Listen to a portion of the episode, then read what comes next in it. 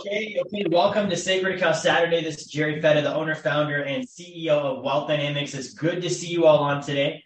Hope you're having a great Saturday. So we come to you live every Saturday. I do a webinar on the Sacred Account. I've been doing these for the last 4 or 5 years consistently. And my purpose, goal, and intention today is to help provide a level of financial literacy that I think everyone should have, most people don't have, right? So before we dive into this, I do want to go over a couple of ground rules as you're on today, whether you're on Zoom, whether you're on Facebook.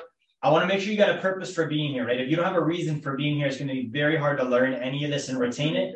The second thing that I want to go over is the idea that this is difficult to understand, okay? Money's not complicated. Money's simple, right? It's been around for thousands and thousands of years. People less advanced than us, less intelligent than us actually invented it. So therefore, we should all be able to use it.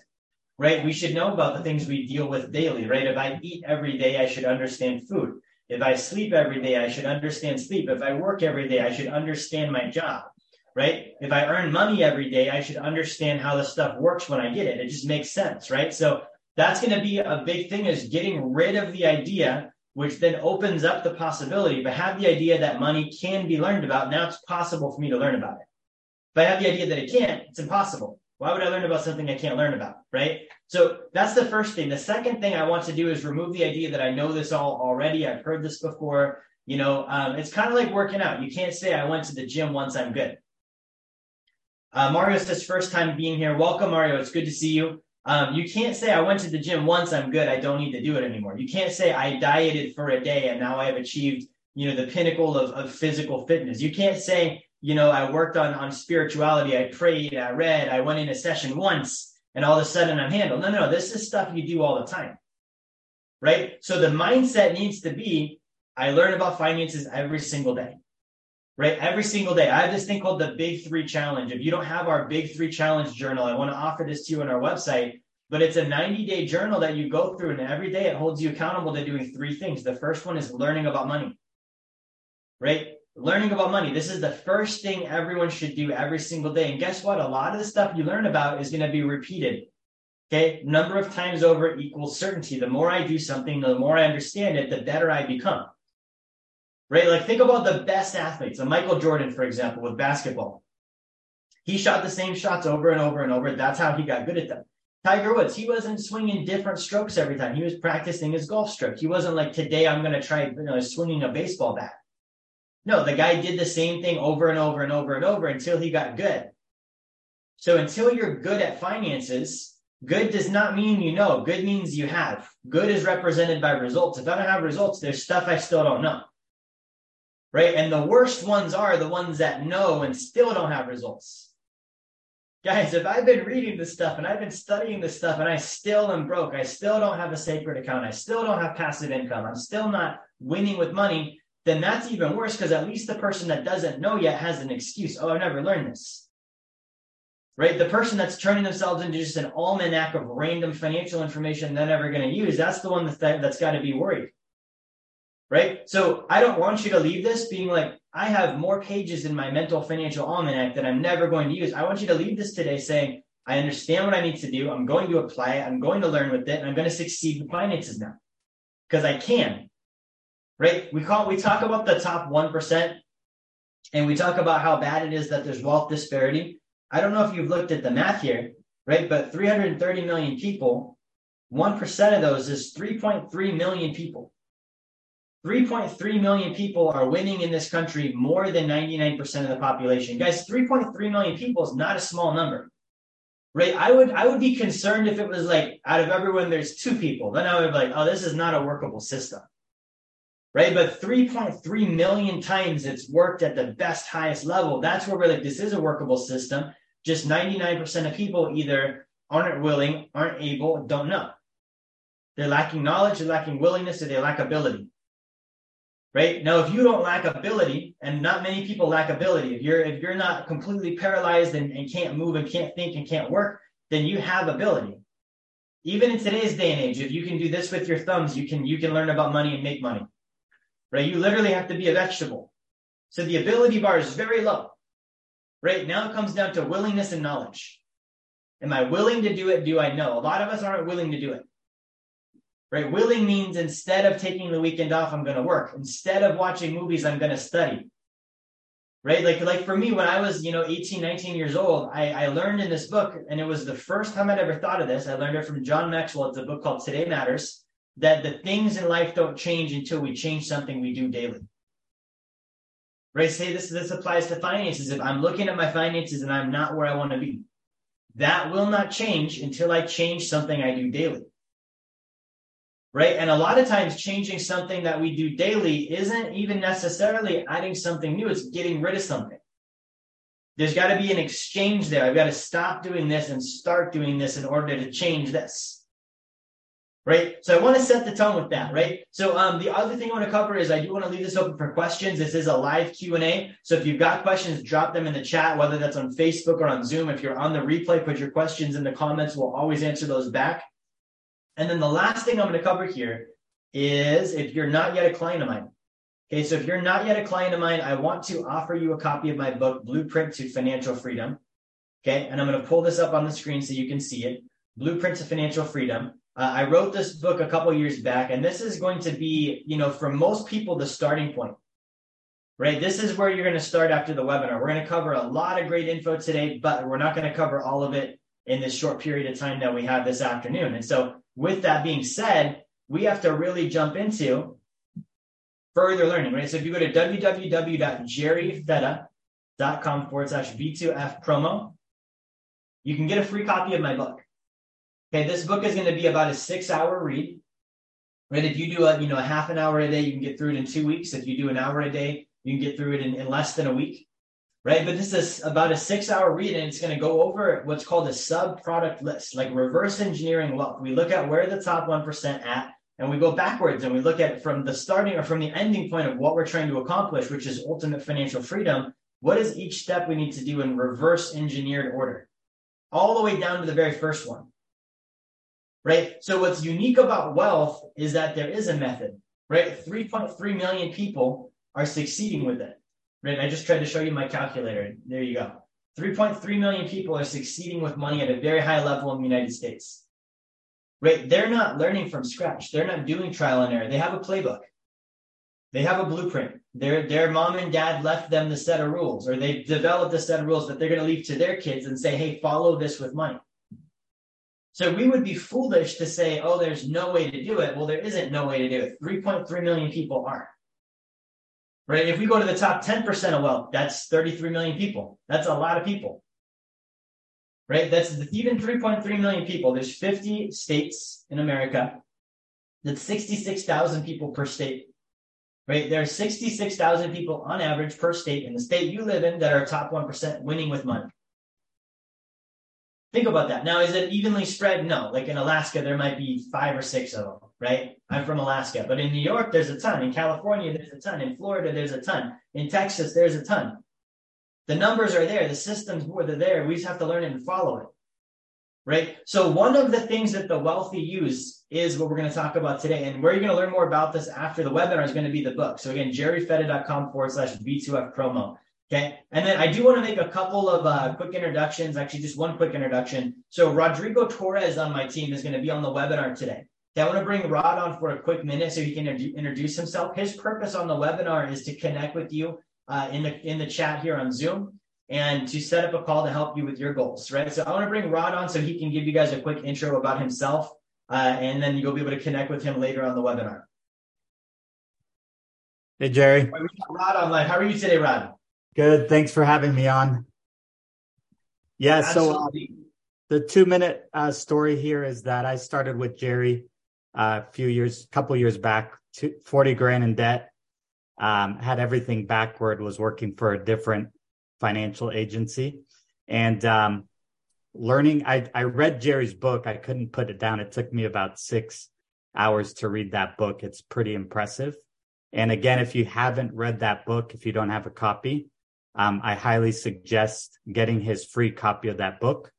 That gives you, I've read tons of books, Rich Dad, Poor Dad, Richest Man in Babylon. I'm sure a lot of people on this call have. But this is the first book where it actually gave sequential practical steps that make total sense and give you the truth about money. And after following his steps, I used the Sacred Account, paid off that $40,000, tripled my income, and was able to get into a really good place financially. And it's been my passion ever since to share that with people. So I posted my calendar link there on the chat if you would like to get on a call and get more details on how to utilize the blueprint steps to advance yourself into becoming financially free. Feel free to just book a call there, and I'll be more than happy to assist one-on-one after this webinar. Awesome. Thank you, Rod. So Rod's going to be reaching out, and I might check in with you if you guys are in the chat and I see that Rod sent you a message. I'll probably call your name out here and there during the webinar and just remind you to check your chat, set up a call with Rod. So again, the sequence is, if you're not yet a client, grab the book today. Okay. Again, if you go to jerryfetta.com/B2F promo, grab the book and then schedule a call with Rodrigo. Right, I would like to see, Rodrigo scheduling as many calls as possible. We have 30 some odd people on the webinar. I'd like to see everyone on with Rod this week at some point. If you're not a client, start with the book. If you're already a client, schedule with Rod anyways and do a blueprint consultation. Okay, say, hey, I want to find out where I'm at. I want to find out what my next steps are. Is there anything you can do to help me to move faster? Right, Rod's going to be able to help you with that. So again, jerryfetta.com/B2F promo to schedule or grab the book. And then to schedule with Rod, reach out to him on the scheduling link he's going to drop in the chat. So without further ado, here's going to be our topic today. We're going to talk about the Sacred Account. It is Sacred Account Saturday. Of course, that's going to be our topic. But I want to talk about first just a quick refresh on what the Sacred Account does and what it is, right? So there's going to be two columns we look at here. The first column is going to be what the account does for you. What's in it for you, and then what you can do with it. Okay, those are going to be the things we take a look at first, right? So first question I want to answer is, what is the Sacred Account? The Sacred Account is a specifically designed type of high early cash value dividend paying whole life insurance. So again, that's high early cash value dividend paying whole life insurance. Right? Now, you hear life insurance, and if you're brand new at this, you may be like, oh, life insurance, Dave Ramsey said not to, and the people in my church told me no, and Suze Orman says not to, and what about this, and what about that? This is not the normal kind you're used to. This is not the kind of stuff your brother-in-law's selling at Northwestern Mutual. This isn't your buddy that just joined that network marketing crew that's trying to sign you up. This is literally like only 1% of life insurance policies in existence are designed this way. Right? So this is nothing probably you've ever heard of. This is your first time watching. If you're a client, you understand. You own this. You've used it. You know exactly what I'm talking about, right? But what I want to go over is what it does. So this is like an alternative to a savings account. Okay, is it a savings account? No, it's not a bank, right? It's not an investment. It is life insurance, right? So when you put money into it, there's some of the benefits. Here's what it does for you. It guarantees growth.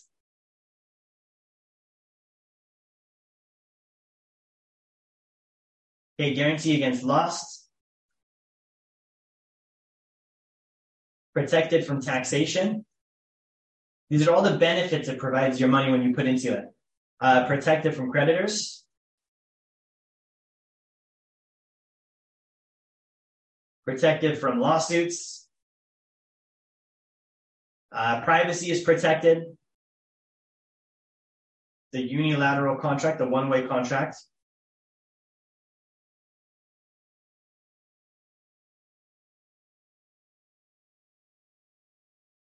Okay, we have a death benefit. We get ownership in the insurance company. We get profit sharing in the form of dividends from the insurance company. As they make money, we make money. We also have the money that we put in is fully allocated. And it's also insured against insolvency at the insurance company level. Right? So these are all the benefits. Here's some of the stuff, and there's more, but this is the main stuff the account does for you, right? So I'm saving money in an account, right? And I want to look at, like, what am I getting now? So where do most people save money? Most people save money in one of three places. They're going to save it in a bank account. They're going to save it with Wall Street, or they're going to save it, ironically, with the IRS.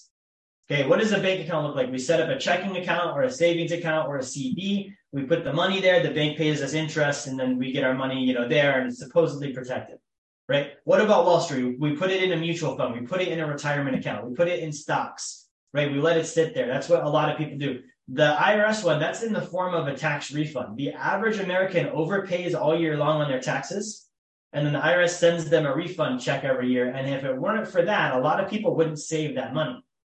So those are ironically the three places people save money the most.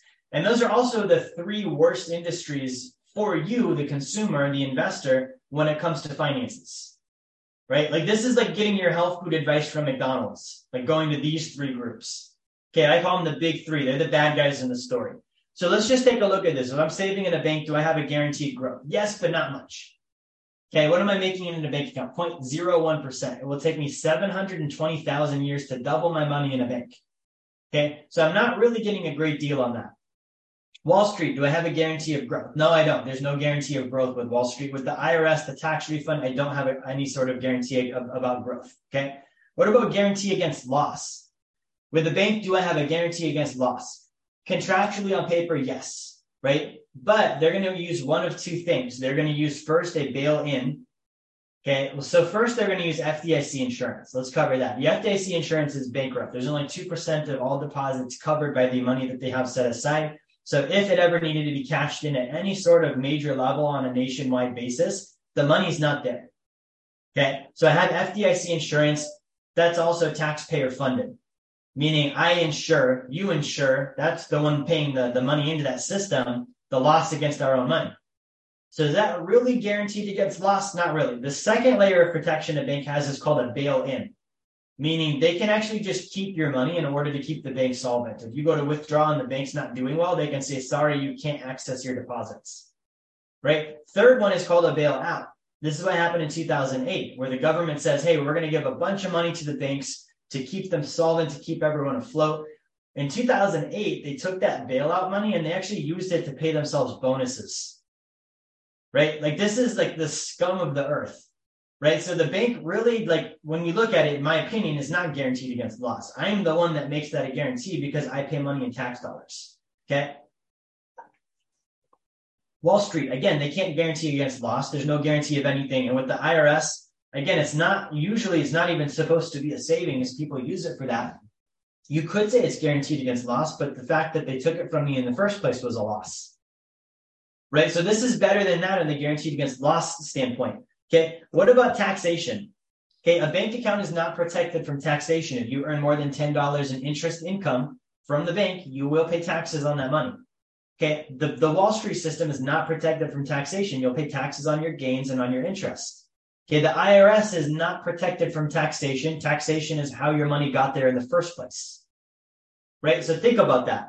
Protected from creditors. If you owe money to a creditor, the bank usually is that creditor, and they can garnish your account. So it's not protected.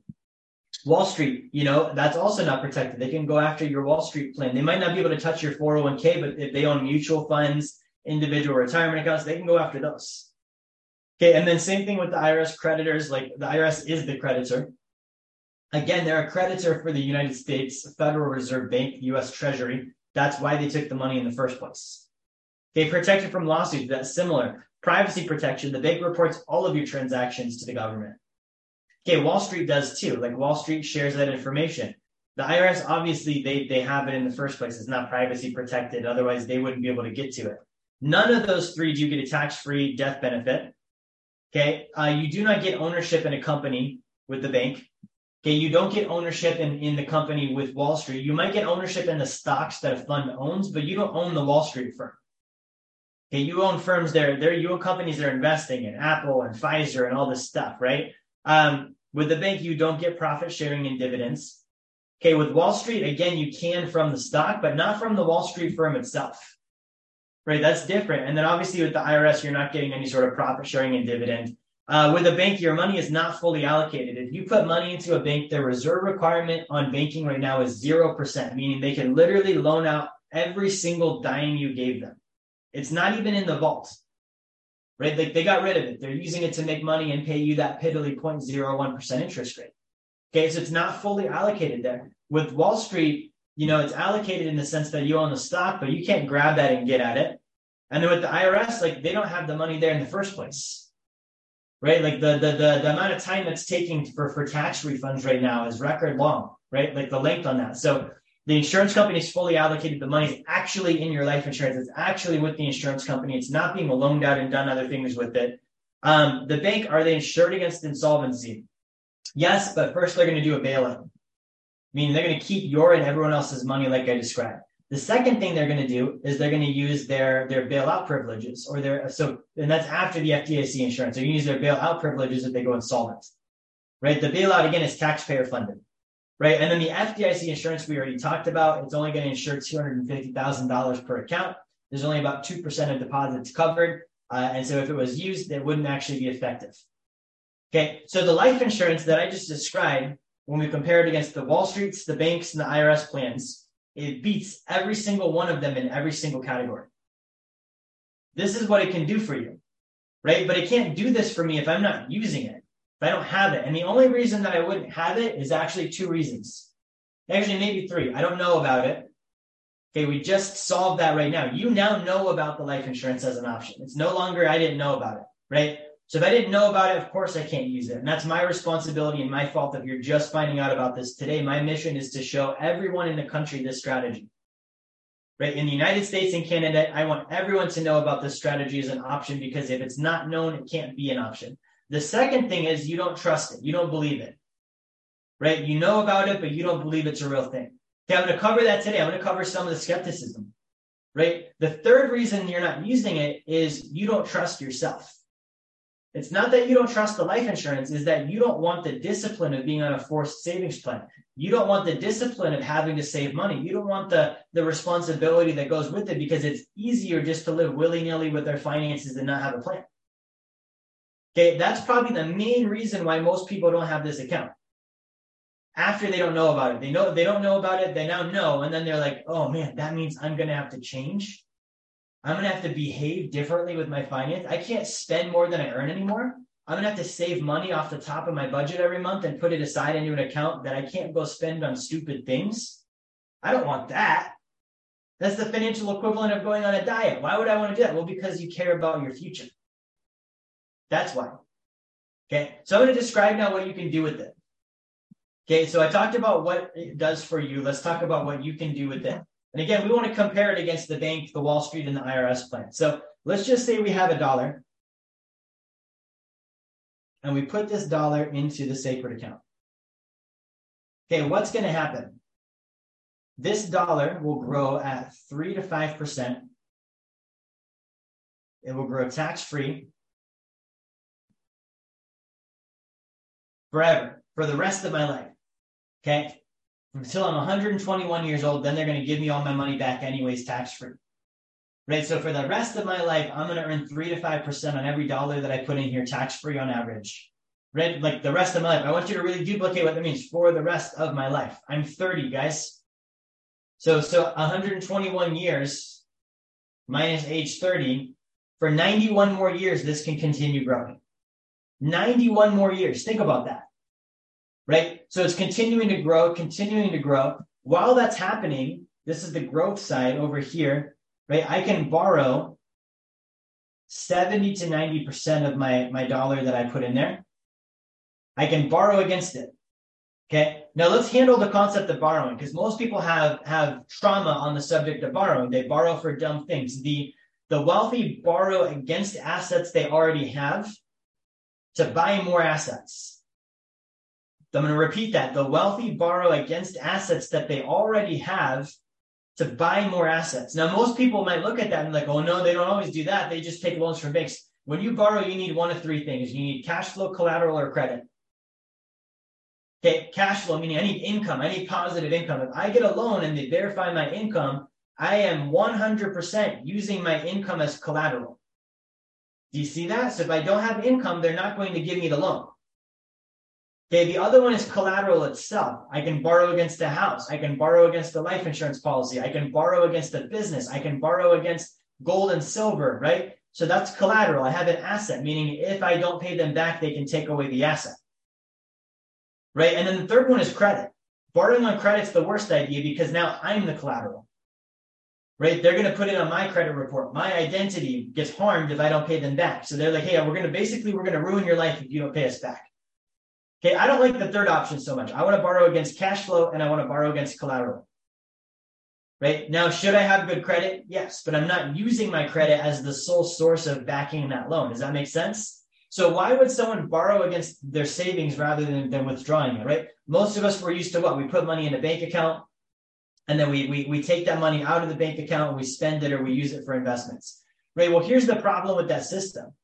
It's called future value, right? So future value means that what would that money be worth in the future? If I have 100 grand today and I'm earning 6% on that money, right? Let me just show you what this would look like. Let's say I have $100,000 and I'm earning 6% on that money and I take that money out today.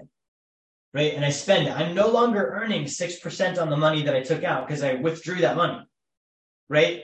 Now, had I left that money in, let's say in 10 years, I would have $181,939.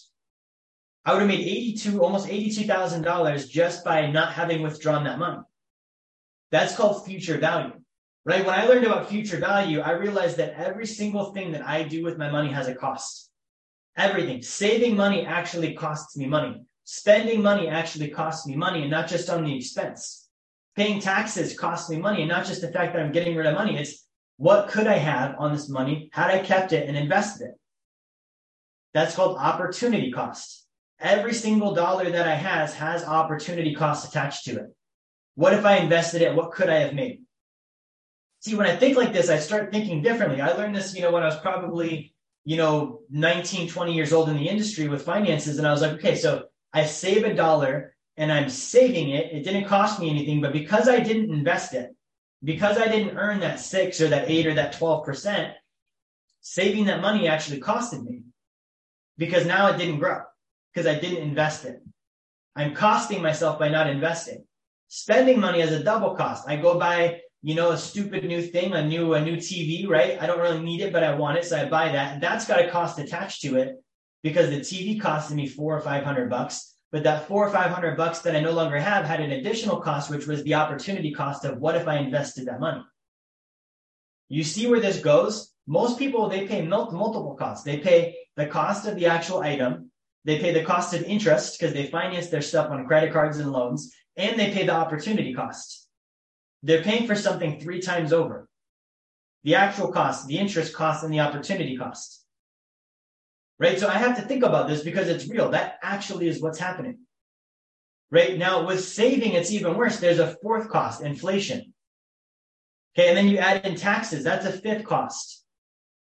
Right? So I have all these costs that most people are not aware of. They're not thinking about inflation. Think about inflation last year. They said it was 7 or 8%. Okay. Usually when they report CPI, real inflation is about double. So if they said it's 8, it's actually 16, right? So things went up by maybe 16%. That means that last year, saving $100,000 in a bank account that's paying me 0.01% was the equivalent of leaving $100,000 on a credit card with an 18% interest rate. Meaning I lost that money. I didn't pay it in interest, but I lost the buying power because I didn't grow my money. You see that? It's the same as a credit card. There's no difference. And guys, that's cash. We've been taught cash is an asset. Okay, no, cash is not actually like it's a depreciating asset. It's like a car. It goes down in value every year. If I own a car paid for with cash, is it a liability? You won't put that on your balance sheet as a liability, but guys, it's going to go down in value. In 5 years, it's worth half what I paid for it. Cash is no different now. You hold on to cash, it goes down every year. That's a depreciating liability. Now, you can't even write off the depreciation on your taxes like you can with a car. At least with a car, if I buy it through my business, I can get a tax write-off on the depreciation. The government isn't like, yeah, dude, you had $100,000. Now you can only buy $80,000 worth of stuff. We're going to let you write off the $20,000 loss. They don't care. Right? So that's important to grasp as a first point on this. Like it's not all things are created equal here. So we have this 70 to 90% that we have here, we can borrow against.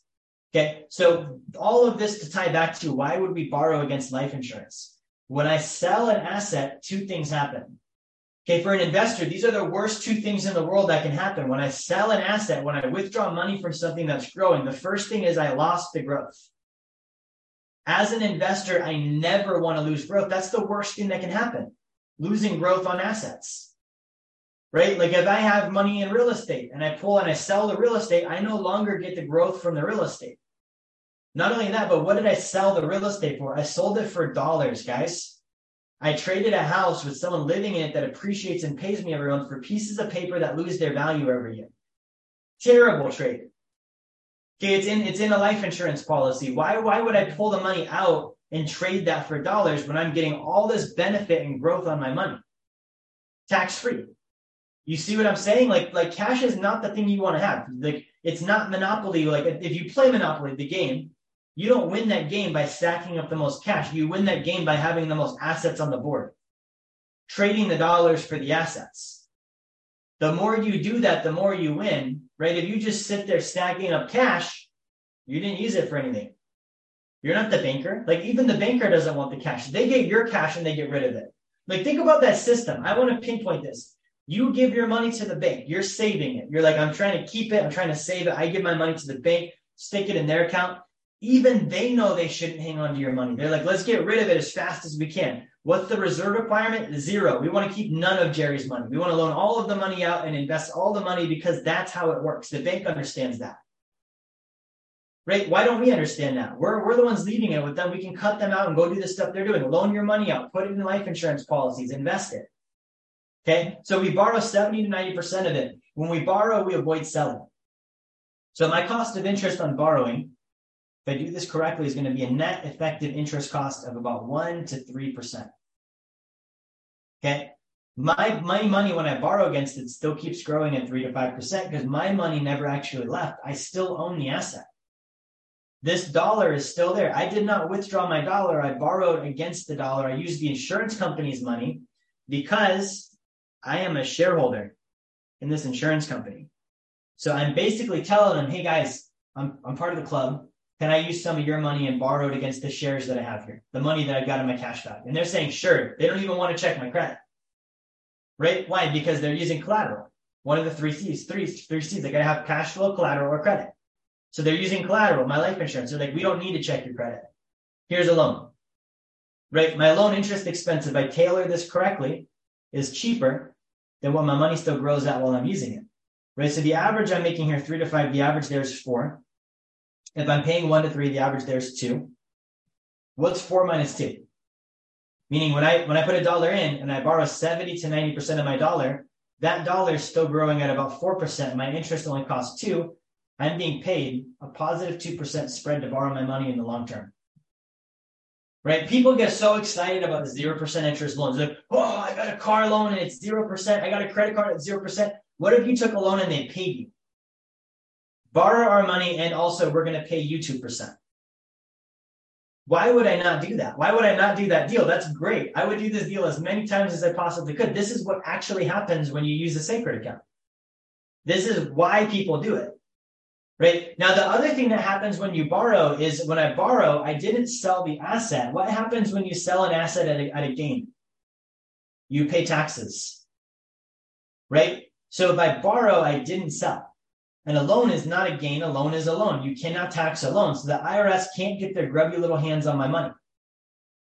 So when I borrow, I'm doing two things. I'm avoiding taxes legally, and I'm also keeping the asset growing. Right? So I never lose the future value because, again, every single thing I do with money has an opportunity cost. I'm getting rid of that cost by using life insurance. You see that? So when I do this example, if I've got $100,000 and I've got it saved and I'm earning 6%, and in 10 years, it's going to be worth $181,000, but instead I withdrew the money. So I'm not earning 6% because I took the money out. So it's not going to be worth $181,000. What I'm telling you is with the sacred account, you can do both. I can have the money in there growing. I can borrow against it and I can use it. And in 10 years, it's in this example, it still would be worth $181,000, even though I used it the entire time. Do you see the beauty in that system? And I want to share with you the proof in the pudding here. I shared this on a webinar the other day, and I'm going to go ahead and pull this up because It's the dagger. It's the nail in the coffin, right? It's the thing that just, to me, solidifies this whole argument of you should be using a sacred account, right? So I'm going to show you the number one owner and purchaser of life insurance in the United States. And if you've seen this before, again, don't give away the answer yet.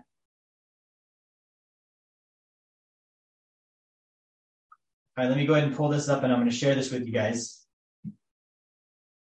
Okay, so the number one owner and purchaser of this exact kind of life insurance in the United States are banks.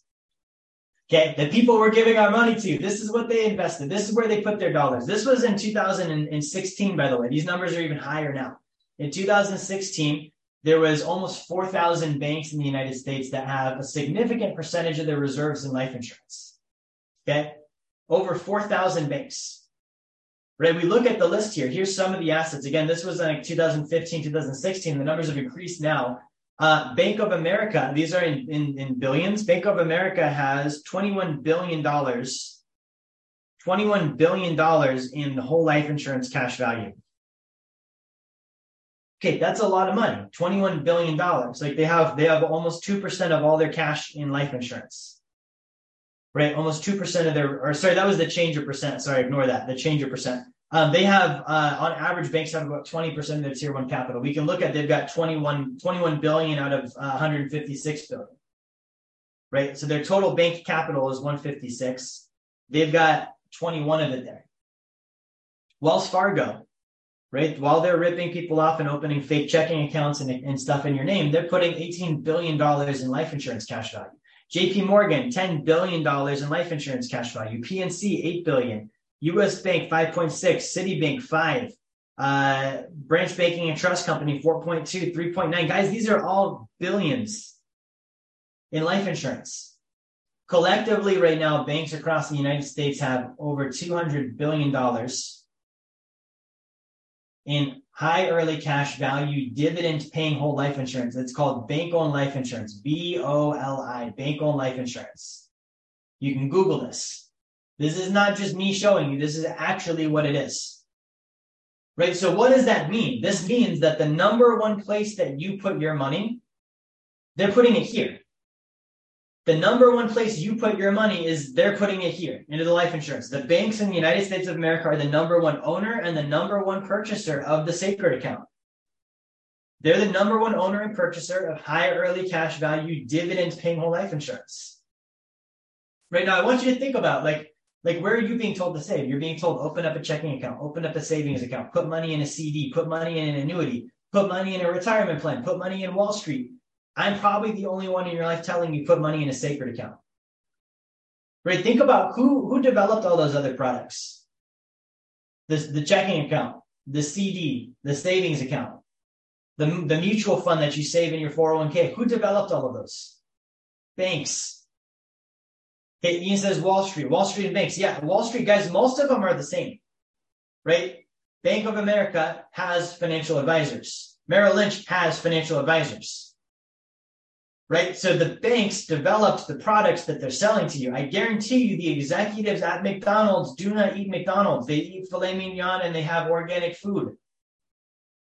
Right? They're not out there eating their own product. They're feeding it to you guys. Same thing with the banks. They're not buying the savings accounts. I guarantee you Jamie Dimon does not put his money in mutual funds. Jamie Dimon is the CEO of JPMorgan Chase Bank, the largest bank in the world. He's not sticking his money in mutual funds. He's not leaving it in JPMorgan financial products.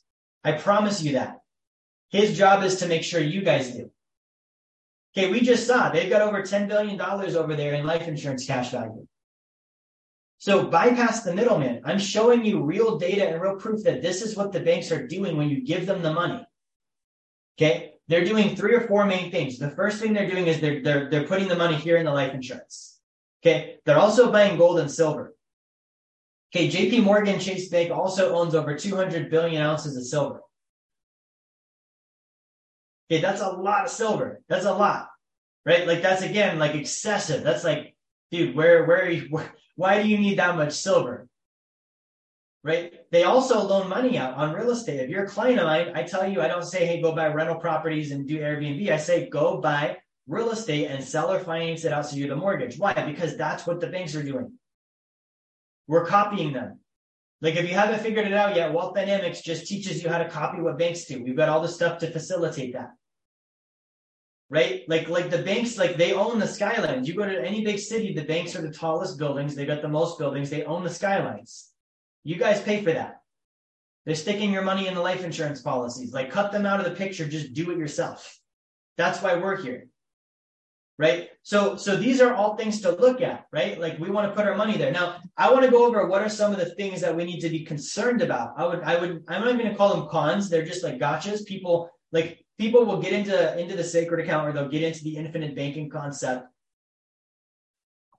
They hear all the highlight reels. They're like, oh, I can put my money in all the stuff I just covered, but you need to understand the mechanics. There are rules to this game, right? You need to understand how it works. You need a team that's going to teach it to you. Okay, most agents that do life insurance can't even design this kind of policy. And if they could, they're not allowed to because their managers don't make enough money on it. Now, on top of that, if they could and they were allowed to, most of them don't actually know how to use it. They're not using it in their own lives. They can't teach you. Okay, so what are some of the things we need to know? Now, before we dive into that, I do want to just jump into the questions here, and also just remind you guys really quick, we're going to do a commercial break.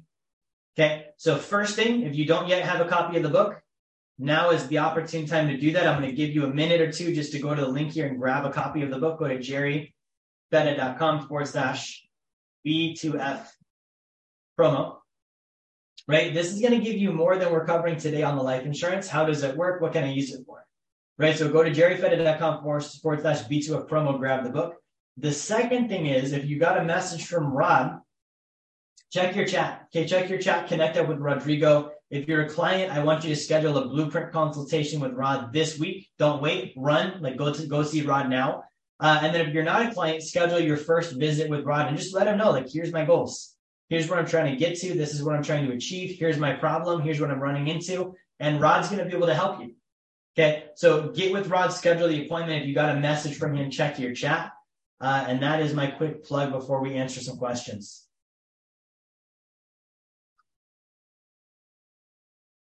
All right, so let's see what we have for a few questions.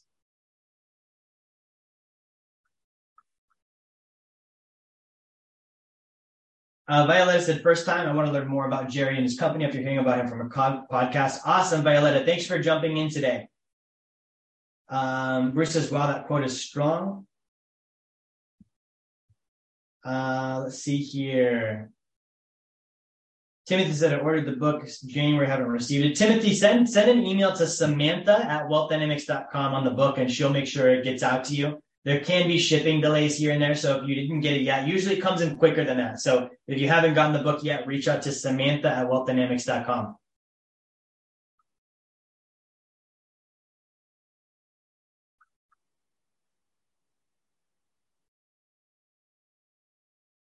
All right, let's see what else we have for questions here. Okay, Scott says, doesn't the insurance company store the premiums collected in the bank too? Does their money not really be in the bank? If not, where does the bank store all the premiums, POH profits, et cetera? So Scott's question. So life insurance companies do probably use banks for functional activity. Like, you need a bank account for the general account for premiums to go into. Generally, they're not leaving it there in cash, right? They invest that money. They're doing treasury notes, mortgage bonds. They are buying large shares in some blue chip companies. They do real estate loans. They do private companies. So very seldom are they just leaving it in cash unless it's already considered a liability. So this is the difference, Scott. The life insurance company has to allocate the money they owe to you. So the money that they owe to a policyholder for death benefits and cash value actually goes on their books as a liability. And that's where, yeah, they might leave it in cash, cash being a liability because they already know they owe that money, right? So just like in my business, if a client buys money, like they send me money to buy gold, I know right off the bat, they're wiring me $100,000. That $100,000 is going to need to go buy gold and send it to that client. So I'm not going to count the $100,000 as an asset because it's already owed to someone else, right? So that $100,000, I am going to leave that in the bank because that's money that I don't get to keep, right? So the insurance companies look at that similarly. What is the average expense cost on a policy charge on premiums paid? So average expense and the cost on a policy. So it's going to vary from policy to policy to answer that question. So if you're setting up a life insurance policy, it's going to be based on your age, your health, and also your contributions that you're putting in. So the cost on it is not so much as the factor that we look at as much as the actual growth rate, right? What's the net growth rate, right? So we're looking at this. And again, you're going to get two sets of growth here. You're going to get your guaranteed interest rate. And you're going to get your dividend surplus.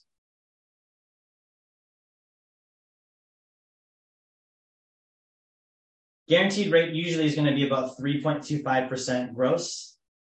And then your surplus might be on top of that, you know, maybe 1.5 to 2%.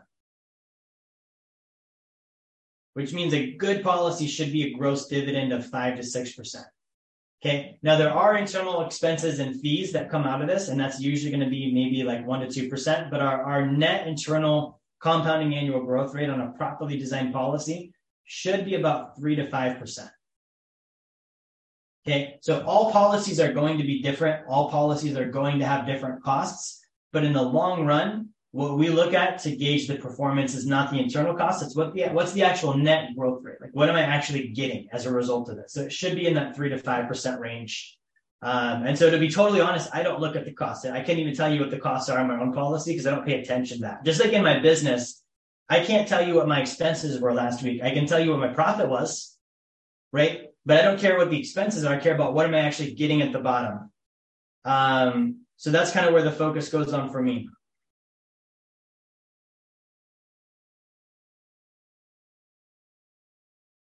Let's see here.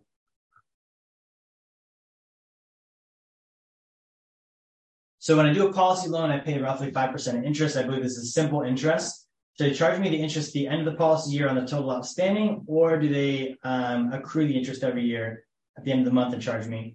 How do I properly expense this interest paid when investing in loan funds and real estate? That's a good question. So on loans, when you take a policy loan, we'll whiteboard this one out again. So the interest rate to borrow, the gross rate, and you have to understand the difference in terminology here. Your gross rate typically is going to be 4 to 6%, somewhere in this range. Now, you're going to be like, well, Jerry, you said 1 to 3. Hang on and hear me out.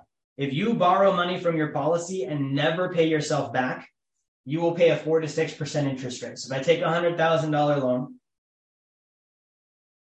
and I never pay myself back, I will pay $4,000 to $6,000 in interest, right? So that's the first thing to look at. Now, one of the rules, and this is one of the things that you might think is that's a gotcha. No, it's just a rule of the account, is you always pay yourself back.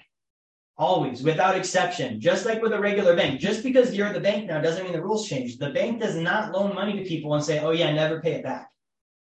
They require it. They say, you need to make a payment every month, right? So when I borrow, whatever I'm doing, if it's a real estate deal and I take $100,000 out and I invest it at 12% and I'm now making $1,000 a month in passive income,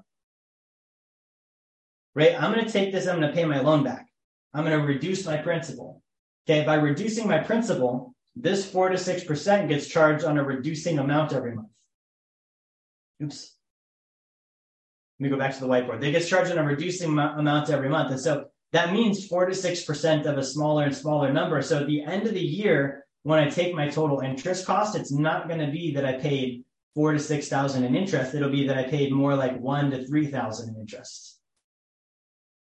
Okay, $1,000 to $3,000 off of my 100 means that my effective net interest rate is 1 to 3%. Okay, so you could call this your net effective rates, my NER. Okay. That's going to be about 1 to 3%. So that's where my spread really looks good, only if I pay myself back. If you do not pay yourself back, you will have a negative spread. Your loan interest rate to borrow will always be more than your growth rate. This is one of the gotchas because people are like, oh, you earn dividends and you're going to make 5 or 6% in dividends and your interest rate's only 4 or 5 and it's positive. No, those are not the same things, right? The loan rate, the 4 to 6%, that's a gross number. Yeah, the dividend, that's also a gross number.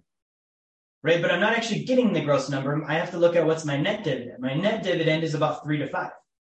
Now, my loan gross interest rate will be 4 to 6 if I don't pay myself back, and I'm going to be negative on my loan, and that's not a good idea. Now it is costing me money, right? So I need to borrow, do something smart, take the money that I get from doing something smart and pay my loan back to reduce that principal balance so that my net effective rate is 1 to 3%. Then I'm at a positive spread on my loan, and also I made the money on my investment. Very good question. So that's one of the things that gets people is they don't know that. And they're like, okay, good. I'm going to borrow and never pay back. And it's just going to make money randomly and magically. Okay. My current policy loan interest with One America is 4.97. I have loans for real estate deals on my policy right now. Private hard money rates are anywhere between 8 and 11 with points. Policy loans are far better once you've built the cash value in the policy.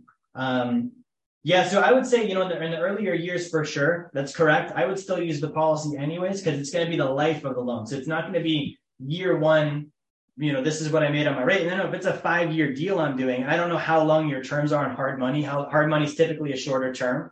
I don't like doing short-term loans. I like doing long-term loans. So I do secured seller financing real estate, where I make about a 12 to 14% cap. My interest rate is about 12%. And I'm going to get that on usually 7 to 10 or more years, like minimum, right? And so when I look at that 7 to 10 year period on my policy, I'm positive. It doesn't matter even if the first years it wasn't. I'm positive throughout at the end. Rashawn asked, can we pin the book? So I'm going to put the book chat, the link for the book in the comments. If you go to www.jerryfetta.com/B2F promo, that's the link for the book there.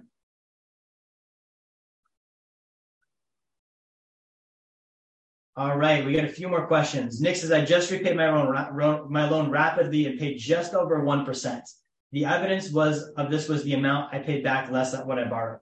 Yep, so he paid just over 1% in interest, and he's going to make more than that in dividends and interest on the policy. Bruce asked, Jerry, what about the expense charges on a policy when premiums are paid? So Bruce, again, the expense charges on a policy aren't what I'd be concerned about. I'd be concerned about what's the net internal rate of return. Right? So you do have an insurance cost with the life insurance policy. When you set it up correctly, the insurance, like the base whole life premium, is actually a unit of equity ownership in the company. That's where the dividend comes from, right? So it's kind of like saying I'm buying a real estate investment, but what about the mortgage expense? I don't really care as long as it cash flows, right? Like it's just stated that there's going to be a mortgage. As long as the cash flow, the net return makes sense, that's what I'm focused on. You know, rates can change, expenses can change. I'm looking at what's my bottom line, and that's going to be seen on an illustration, right? What's my actual projected growth versus what I'm putting into it, kind of regardless of the expense there.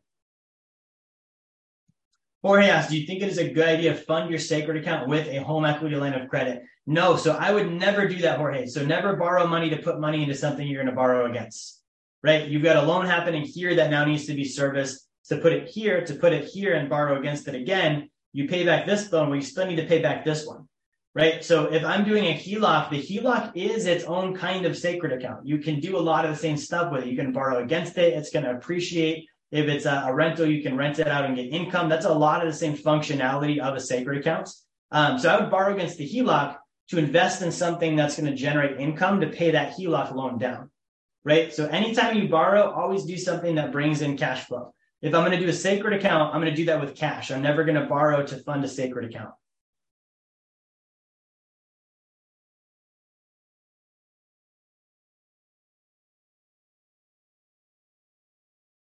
Scott asks, what do you find is the average number of policy years it takes to begin to exceed the cost of the policy insurance itself to the point where every dollar spent begins with just PUA? I'm assuming buying as little insurance as possible just to stay under the MEC limit.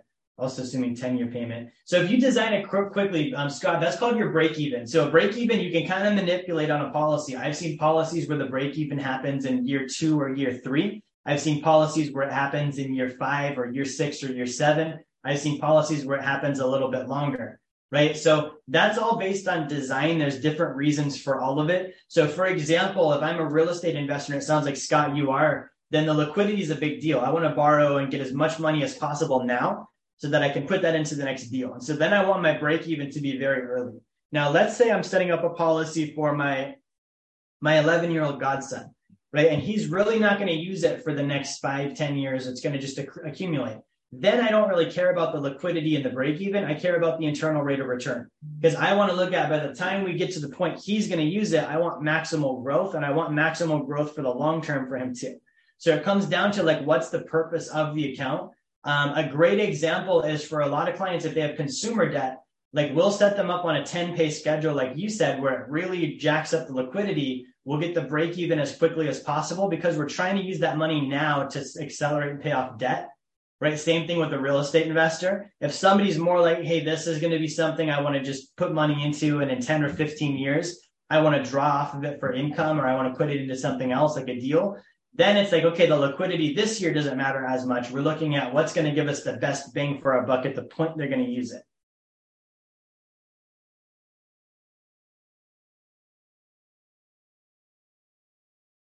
Is it true if we have an equal expense, savings will still result in less taxes or growth? Correct. I don't totally understand that question from Bruce there. And protection to keep control of my money. Yeah, I'm doing short-term loans. So Scott's doing short-term loans to build new real estate and to sell and pay off the loans quickly, refi for a long-term loan, and then pay back the policy loan and proceed to cash out backward. Okay, good. So that sounds like you're on track with that, Scott. Okay, Bruce says net return and projection. I see big aha. Good. I'm glad I'm able to help with that, Bruce. A lot of times, and this is one of the differences with doing a policy with our team, we think like real estate investors because we are. Like that's what we use it for. We use the policy in real life.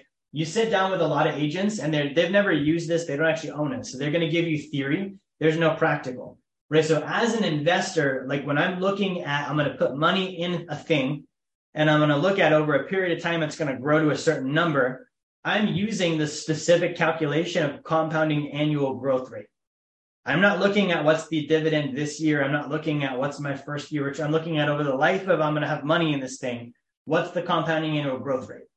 Right. And that's the main number for me. And that's the net projection, net of fees, net of everything. What am I getting at the end that comes out the bottom? Right.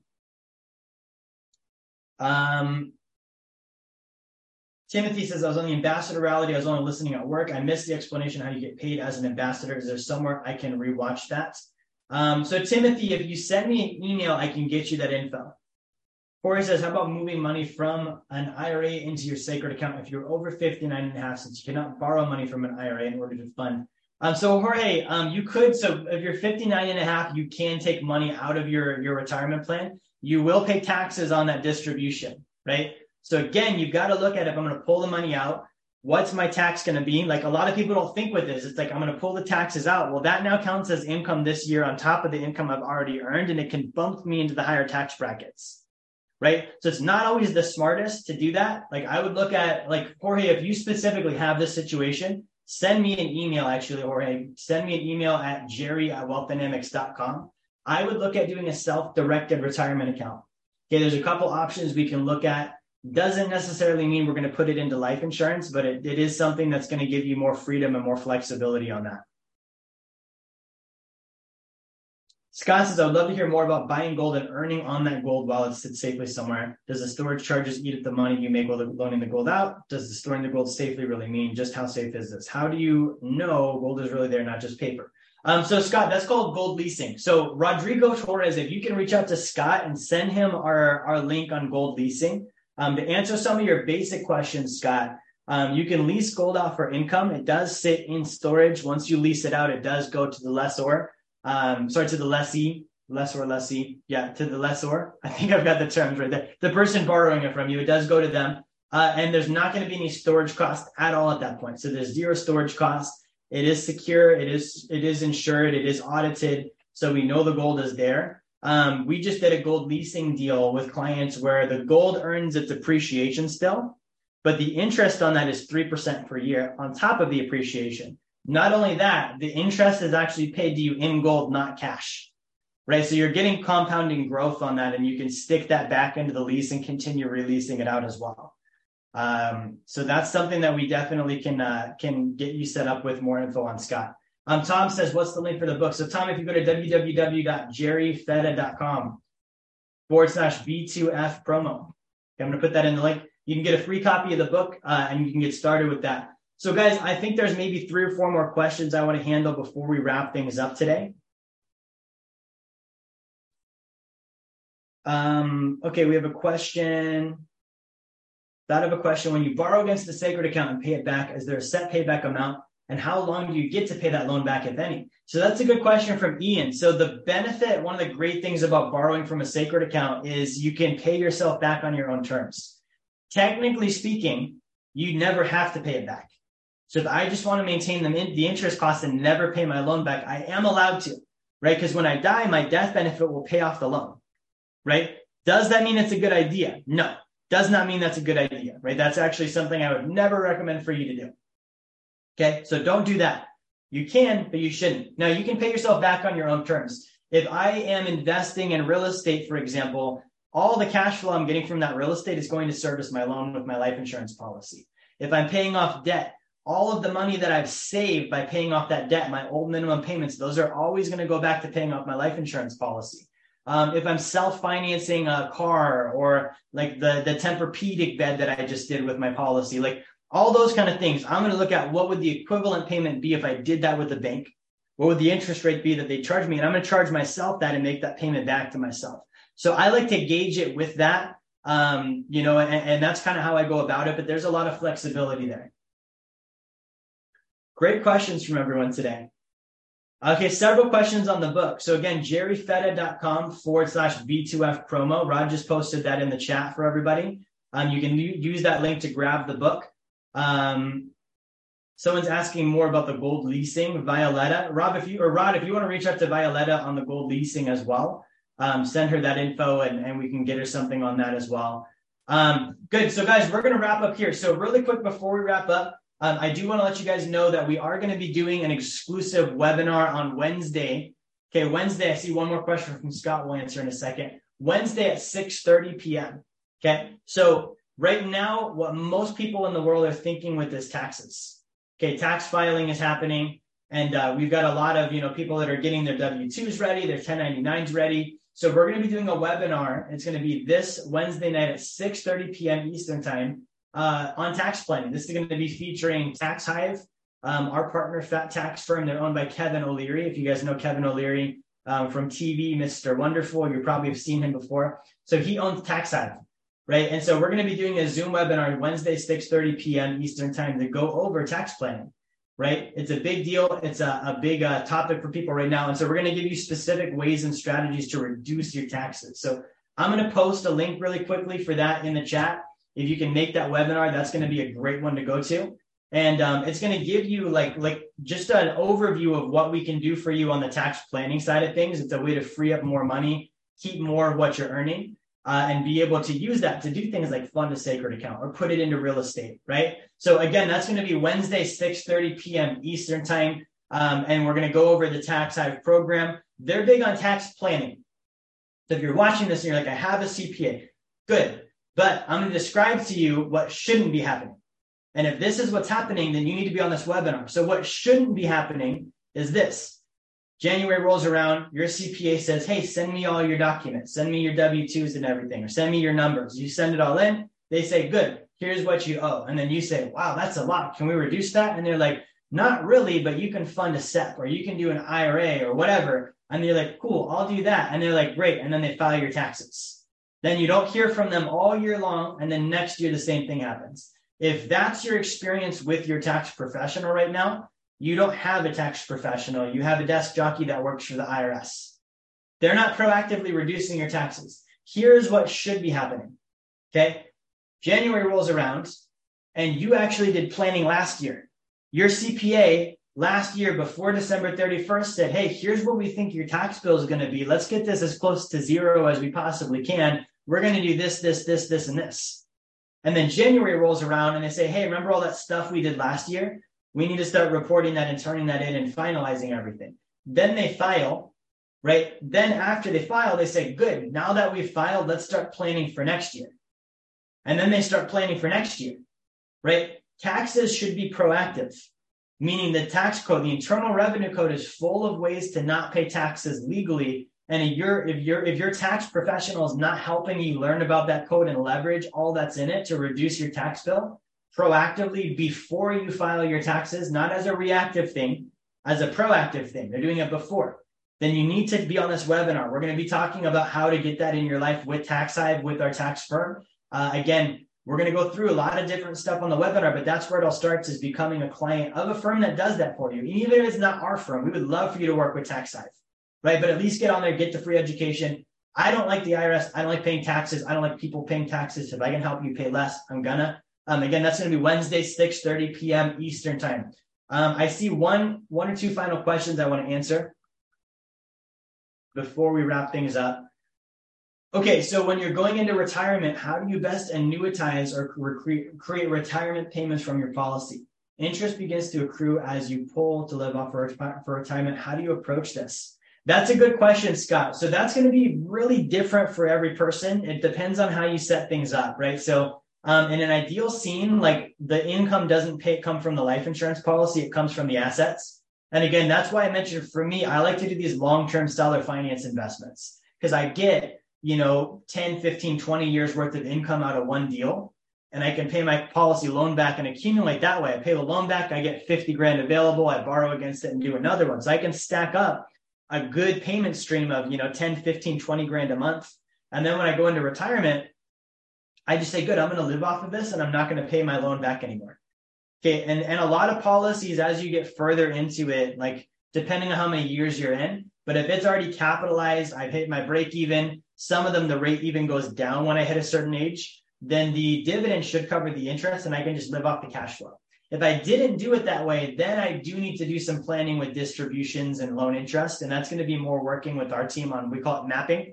Okay, mapping it out, looking at, okay, what is the right numbers? What's the math on specifically the policy design in your scenario?